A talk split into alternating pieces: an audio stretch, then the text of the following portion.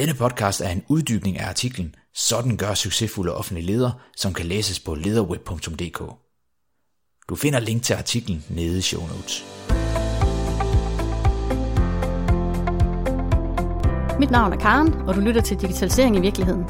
En podcast, der giver dig konkrete svar på, hvad du kan gøre som offentlig leder, hvis du gerne vil stå stærkest muligt i en mere og mere digital virkelighed. Til at lede os godt igennem hvert afsnit, har jeg inviteret Jakob Slot Lindeberg med i studiet. Og ellers har jeg ikke så meget mere at sige end velkommen til.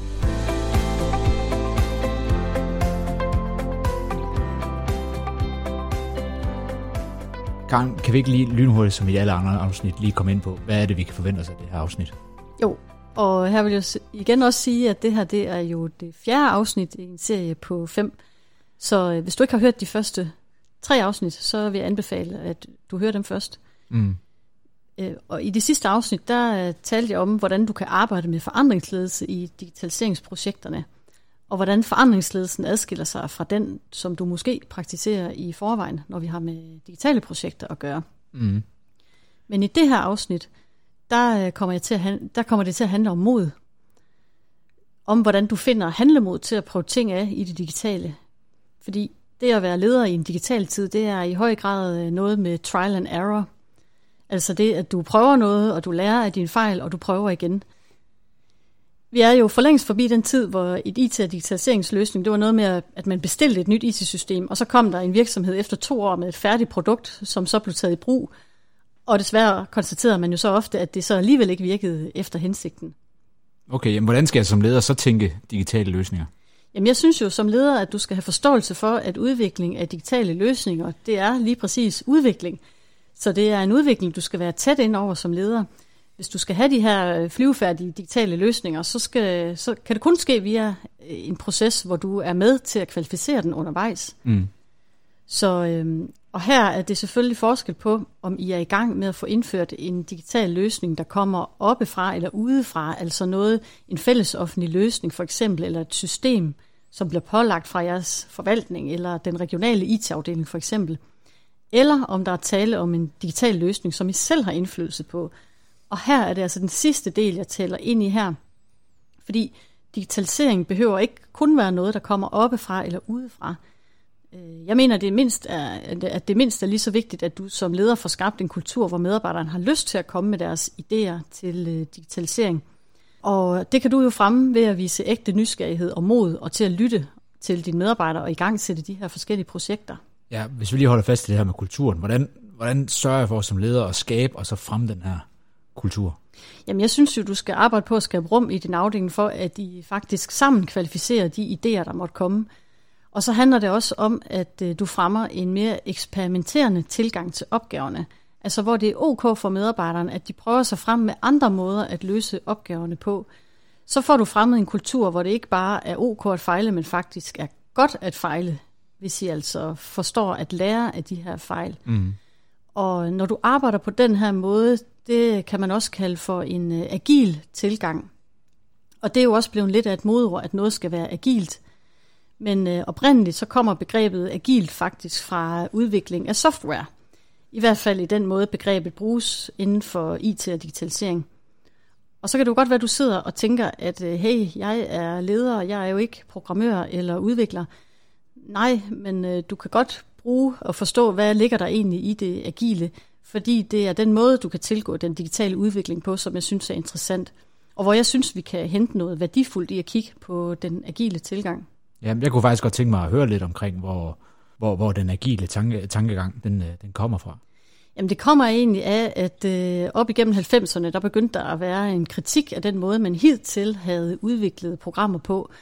Øh, fordi hidtil havde man brugt det, man kalder vandfaldsmodeller, som er sådan en meget øh, faseopdelt sekventiel tilgang til udvikling, hvor man først øh, kravsætter noget, så udvikler man tester, og så leverer man et, et færdigt produkt til kunden. Og nogle gange får man så udviklet noget, som faktisk ikke passer til den virkelighed, det skal fungere i. Men i det her agile, der er der nogle andre øh, metodikker, som faktisk er blevet stadfæstet i øh, noget så fint som et manifest, der hedder det agile manifest. Øh, og det her manifest, det kan man faktisk finde, det originale, det kan man finde inde på noget, der hedder agilemanifesto.org. Og der ligger simpelthen det her oprindelige manifest og inde på en side, der også ligner noget fra 90'erne. men øh, men det, er, det er simpelthen fra, fra 2001, hvor der var øh, 17 udviklere, som øh, satte sig ned oppe i en skihytte, det er i hvert fald det, legenden siger, fordi det er blevet lidt en, en moderne legende, den her historie om det agile manifest. Men de her udviklere, de satte sig simpelthen for at beskrive, hvilken tilgang de mener, der skal være til øh, udvikling af software, øh, som netop kunne modarbejde nogle af de her øh, uheldige tendenser, der var i vandfaldsmodellerne. Mm. Og der kom de så frem til nogle fire, fire værdier, som de mener, man skal tage udgangspunkt i. Og dem kunne jeg egentlig godt tænke mig lige at knytte et par ord til. Jamen, giv den endelig gas, Karen. Yes. Øh, de fire der. Den første, det er individer og interaktioner går forud for processer og værktøjer. Øh, den anden, det her hedder, at fungerende software går over omfattende dokumentation. Den tredje værdi er, kundesamarbejde går over kontraktforhandling. Og den fjerde er, at reaktion på ændringer går over at følge en plan. Okay, det lyder jo alt sammen rigtig, rigtig fint, men kan, ja. kan vi på nogen måde lige komme, eller få uddybet det, det altså bare det væsentlige fra manifestet? Ja, altså øh, for eksempel, den, hvis vi tager den første værdi i manifestet, som jo er, at individer og interaktioner kommer før processer og værktøjer, så handler det om, at de mennesker, der indgår i et samarbejde om udvikling af en digital løsning, de er vigtigere end hvilke processer og værktøjer vi bruger. Og det betyder jo samtidig, at der i den her type udviklingsprojekter er fokus på samarbejde, team spirit, hvordan arbejder vi sammen omkring det. Og det kommer før, det vægtes højere end for eksempel øh, projektrapportering, ressourcestyring og andre værktøjer fra projektlederens værktøjskasse. Det betyder ikke, at de ikke skal være der, men samarbejde og mennesker er, er vigtigere. Mm. Øh, og hvis vi tager den anden værdi i manifestet, som er, at øh, fungerende software kommer over omfattende dokumentation, så kommer det til udtryk på den måde, at man vil tilstræbe at lave noget, der fungerer hurtigt, frem for at bruge tid på omfattende dokumentation. Igen er det ikke, fordi man ikke skal dokumentere, men det andet er bare vigtigere. Og det er jo også troen på, at øh, ressourcer og tid er bedre givet ud, hvis man laver øh, det, der hedder en prototype eller en prøvehandling først, det vil sige, at man laver en model af løsningen, som kunden så kan se eller prøve eller føle på, og så give feedback til udvikleren. Og den værdi udfælder sig også, også i det, man kalder minimal viable product. Det vil sige, det er mindst muligt levedygtige produkt, hvis man oversætter det direkte til dansk. Og det betyder også, at vi skal tilstræbe at få en løsning ud, der lige præcis dur tilstrækkeligt til, at vi faktisk kan gå i drift med den. Mm. Så det kan godt være, at der mangler nogle funktioner, som vi ønsker os, men de må komme senere, når vi har lært noget mere. Og det er jo netop også en reaktion på den her eksponentielle udvikling, jeg talte om i sidste afsnit, at det er bedre at komme ud med noget, som er godt nok, frem for noget, der er perfekt. Mm. Så, så hvis jeg skal prøve at opsummere det agile her, så altså agil betyder noget er let og smidigt, og det er lige præcis den metodik, jeg gerne vil overføre til ledelse af digitale projekter – fordi når du indgår i et samarbejde om udvikling med en leverandør, så prøv at lægge mærke til, hvordan definerer de jeres øh, fælles projekt? Definerer de det som et fast produkt, du køber, som ikke kan tilpasses jeres behov? Eller definerer det det som et reelt udviklingssamarbejde, som I er fælles om, og hvor løsningen hele tiden bliver tilpasset? Og det er selvfølgelig den sidste del, som øh, jeg synes, du skal tilstræbe og få indarbejdet i projekterne. Jamen, hvordan stiller det så mig som, som leder? Jamen der er det vigtigt, at du som leder forstår øh, din og dine medarbejderes rolle, i, hvis du går ind i sådan et samarbejde her. At du er med på, at den første udgave af jeres løsning, det er måske ikke en Ferrari, som I ønsker jer, men måske er det en cykel, som lige præcis kan det, den skal, men den er endnu ikke helt færdigudviklet. Og det kender du også fra de her mobil-apps, som du sikkert bruger privat. Her er trenden jo helt sikkert også, at udviklerne smider nogle apps ud til brugerne, som ikke er helt færdigudviklet, og at vi som... Øh, brugere er også enormt selektive. Vi smider dem ud hurtigt, som vi ikke, øh, som vi ikke kan lide. Men altså, kan det ikke være med til at ødelægge helhedsindtrykket af et, af et nyt digitalt værktøj, der skal implementeres i en virksomhed, hvis ikke, hvis ikke alle forventninger de lever, lever op til standarderne fra start af? Jo, helt sikkert. Det er bestemt en risiko, som du også skal arbejde med som leder og få kommunikeret. Hvad er det for nogle, hvad kan medarbejderne eller borgerne egentlig forvente af den løsning, de får ud i det, i det første omgang? At man hele tiden arbejder med det. Så vi får den her feedback fra brugerne og får tilpasset løsninger. Øh, I dag er det jo også sådan med øh, for eksempel kontorpakker, som øh, øh for eksempel, at den nyeste version, den her Office 365, som jeg ved mange kender, jamen der kommer jo løbende opdateringer og tilpasninger, som du egentlig som bruger kan tage i brug med det samme. Og det er også noget af det, der så giver din IT-afdeling grå hår i hovedet, fordi de er egentlig vant til at styre de her forskellige releases. Hvilke apps kan du bruge osv. Og det kan man ikke på samme måde med Office 365. Øhm, og når det hele det så ligger op i skyen, jamen, så skal du ikke vente på, at der kommer en eller anden ny stor opdatering med nye funktioner i. Nej, der kommer løbende små ændringer. Og det er jo i virkeligheden den samme agile tilgang, som gør sig gældende. Så det betyder jo også, at øh, for altså, at de tider de er forbi, hvor kontoransatte skal på kursus i den nyeste version af, af Office, det så man jo øh, før i tiden. Så skulle alle på kursus i Office X, XP, eller hvad de nu hed, de forskellige versioner, 2007 osv. Men de her nye versioner, de kommer ikke hvert år, eller de kommer ikke hver andet år, men måske hver måned, og består af en masse mindre ændringer, som du nemt som bruger kan indarbejde. Så du behøver ikke komme på kursus. Mm. Og, og det, jeg gerne, der jeg gerne vil hen med det, det er, at, at som leder skal du forstå den her tilgang, så du kan kommunikere det til dine medarbejdere og, og borgere, hvis løsningen også omfatter dem. Så øh, du skal være tydelig over for dine medarbejdere i, at de indgår i et udviklingsprojekt, hvor I sammen med en leverandør får udviklet en løsning. Og du kan også være tydelig med, at det er en øh, iterativ proces, hvor der er flere læringsloops involveret. Fordi at fordelen ved den her agile tilgang, det er jo lige præcis, at det er nemmere at reagere hurtigt på ændringer. Øh, og der ligger også her i en accept af, at vi ikke kan eller ikke bør definere den færdige løsning. Og det stiller jo præcis igen krav til dig som leder, og kan være definerende for hele din tilgang til ledelse i det hele taget. Så øh, du kan jo bruge de her principper, når du leder i den digitale virkelighed. For eksempel den her værdi om mennesker før processer. Den kan du omsætte til, at du tilstræber at motivere dit team, de medarbejdere, du har med i projektet, hele tiden er motiveret til opgaven, og at du arbejder på, at de øh, udvikler sig løbende.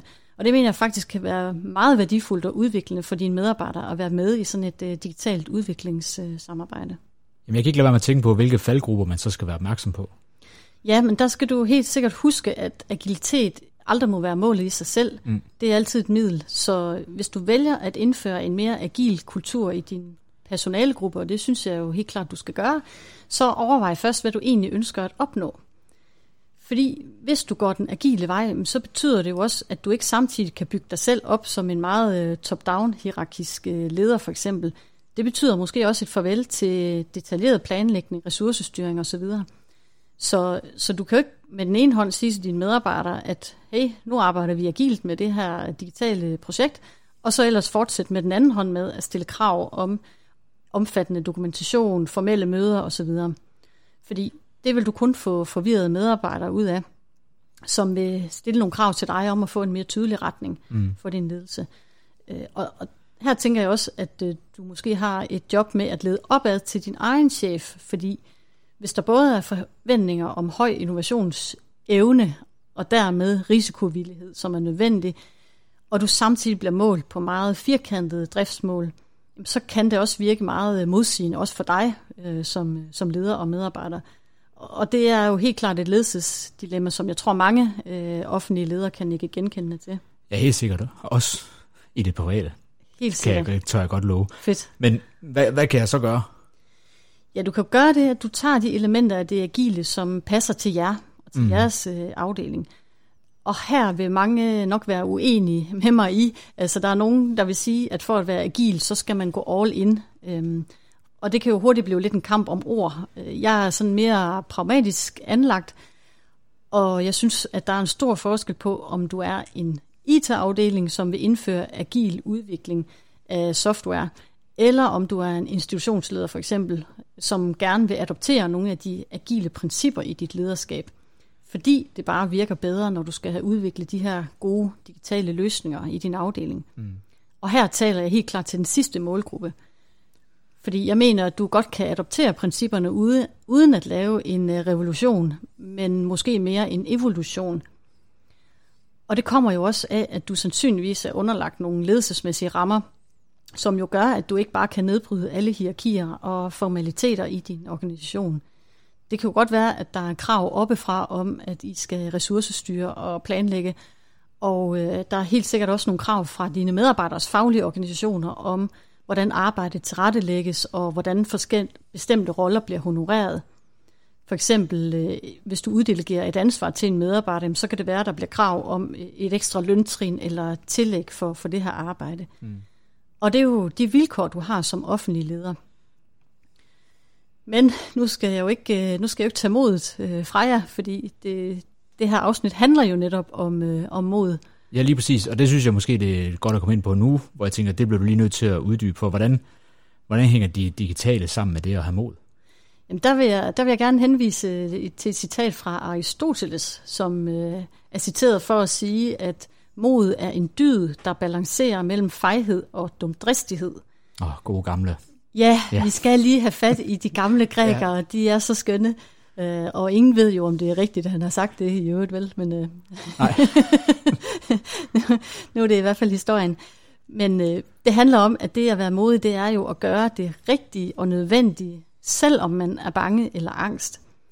Og det kræver altså mod at gå ind i et digitalt udviklingsprojekt, hvor man ikke kender sit slutmål.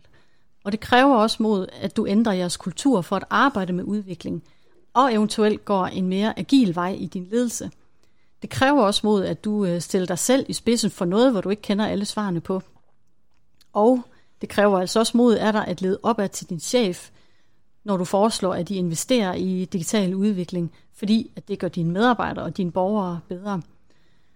Og det kræver også mod, at du i tale sætter det her dilemma i, at du måske på den ene side bliver opfordret til at være innovativ, og på den anden side bliver målt på at levere en fejlfri og effektiv drift – så, fordi det, det, det er simpelthen det dilemma, du står i som uh, offentlig leder, øh, eller leder i det hele taget, ikke? også som du siger, også i det private.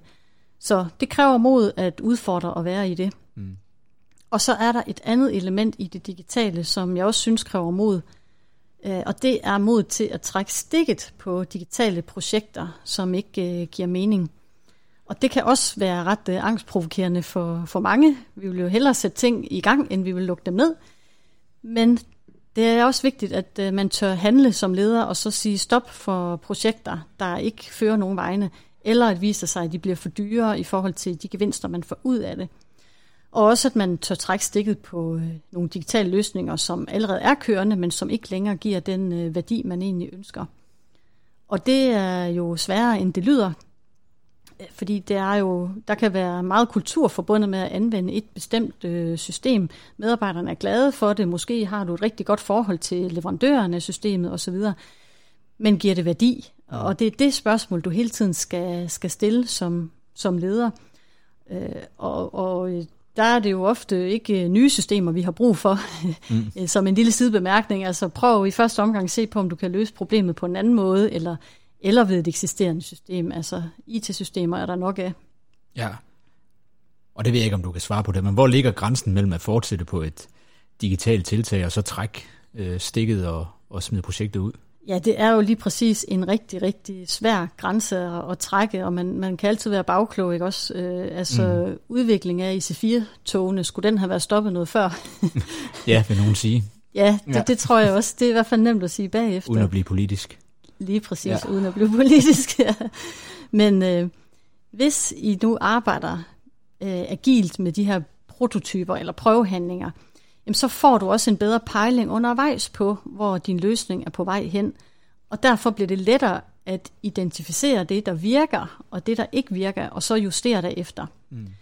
Øh, og, og der er en lille krøl på det der så også, og der er også faktisk også risiko for, i det agile, at dit projekt bevæger sig i den forkerte vej, altså det, man kan kalde scope gliding, altså som er, at man i virkeligheden får sat alt for meget funktionalitet ind i løsningen, og dermed misser, Øh, at nu har vi altså den mindst mulige duelige produkt, det her minimal viable product. Så min pointe er altså her, at man ikke skal fortsætte med et digitalt projekt for enhver pris. Og øh, det skal man heller ikke, selv om man har kastet mange penge eller ressourcer, og måske også prestige i projektet. Det kan vi jo heller ikke lide at miste som mennesker. Der er jo ikke nogen, der har lyst til at trække stikket på et projekt, som man har fortalt vidt og bredt om, og måske har man endda været i avisen eller nationale medier osv. omkring den her fantastiske løsning. Mm. Så øh, her skal du virkelig finde alt dit mod frem som leder, og så stå ved, at, øh, at løsningen ikke giver jer det, I forventede, og derfor trækker I, I stikket på det. Og det er der jo rigtig meget værdifuld læring i. Og det er jeg jo helt enig med dig i, men kan du forstå de ledere, som bliver mål på resultater og drift? Altså, man bliver hele tiden mål på de her sådan, KPI'er. Oh, KPI'er. Yes. Ja. Altså, kan du forstå, hvis man bliver konstant mål på, på resultat og drift, at, at ledere simpelthen ikke tør at sætte nye risikofyldte digitale processer i gang? Ja, det kan jeg da 100% godt forstå. Det er jo mega svært dilemma at stå i, og som de her mellemledere ofte står i. Øh, og man kan sige, at det gode er i dag, at mange af de her nyere teknologier, de er faktisk ikke, øh, ikke så dyre, som de var før i tiden. Mm. Det behøver ikke koste ret meget at få udviklet en simpel app eller automatiseret en proces. Så det vil sige, at den økonomiske risiko, mener jeg i hvert fald, er, vid, er, er lavere, er mindre i dag, end, end den måske var for, for 10 og 20 år siden. Jamen det hænger vel også sammen med, at man ikke skal til at have en hel afdeling ind over ja. for at få implementeret Lige præcis. Du, du kan hurtigere gøre de her mere agile tiltag og få gang i, få gang i nogle ting. Ja, men vil du så mene helt personligt, at det er bedre at starte et halvhjertet digitaliseringsprojekt, end helt at undlade det? Det er også et rigtig spændende spørgsmål, fordi det er jo, det er jo fyldt med, med dilemmaer. Tak. Ligesom virkeligheden er fyldt med dilemmaer, ja. og øh, selvfølgelig synes jeg jo aldrig, at man skal gøre noget halvhjertet. Det er der jo ikke nogen, øh, der bør gøre. Øh, så nej, men øh, en af mine vigtige pointer er, at jeg synes, det er bedre at prøve lidt af, end helt at lade være. Så det er meget bedre at lave en masse små, øh, eksperimenterende tiltag end et stort gigaprojekt. Mm. Og, øh, og det mandat, det har du ofte som, øh, som faglig leder, altså til at starte små projekter. Det må du godt. Og det er netop det, der er hele humlen i det for dig, der arbejder tæt på borgere og medarbejdere, at, at du tager det her rum og eksperimenterer med de digitale løsninger. Og at øh, ja, mange ledere de har jo en idé om, at nye løsninger, det skal være den her Ferrari-model fra starten af, og at der skal ligge forskning bag, og vi skal have samtlige funktioner, skal være med fra start og så videre. Og øh, løsningen skal rumme det hele og rulles ud fra, fra dag et og så videre. Men så kommer I altså aldrig ud af starthullerne, hvis Nej. du har den holdning. Så nogle gange så skal man prøve det af i, i det små. Jamen perfekt. Jamen Karen, nu har vi jo både været inde omkring uh, IC4 og Ferrari ja. og så mod. kan vi prøve lige at give lytterne sådan tre key points for det her afsnit, som ligesom er med til at, at opsummere det hele, eller alle dine pointer? Ja, altså den første det er, at du skal jo finde din indre supermand eller woman frem mm-hmm. og, og, og finde det der mod simpelthen. Ja. Øhm, og det andet, det er, at du kan med stor fordel hente inspiration til din ledelse i det agile, når du arbejder i, øh, i digitale projekter. Så prøv at arbejde dig ind i den her agile måde at tænke på. Mm. Og den tredje, jeg vil fremhæve, det er, at du skal eksperimentere med digitalisering. At du skal hellere øh, få øh, succesfulde mikroprojekter end fejlslagende megaprojekter. Så ja, så det er de tre ting, jeg vil fremhæve ved det her afsnit. Tak fordi du lyttede med. Hvis du vil vide mere om digitalisering i virkeligheden, kan du gå ind på min hjemmeside polskonsult.dk eller du kan melde dig ind i den lukkede Facebook-gruppe, der hedder Digitalisering i virkeligheden. Du er også meget velkommen til at abonnere på den her podcast, fordi så får du nemlig automatisk besked, når der kommer nye afsnit. Og så vil det selvfølgelig glæde mig utrolig meget, hvis du vil lægge en anmeldelse i den podcast-app, som du bruger. Til sidst vil jeg bare sige, at jeg håber, vi lyttes ved, og have nu en fantastisk dag.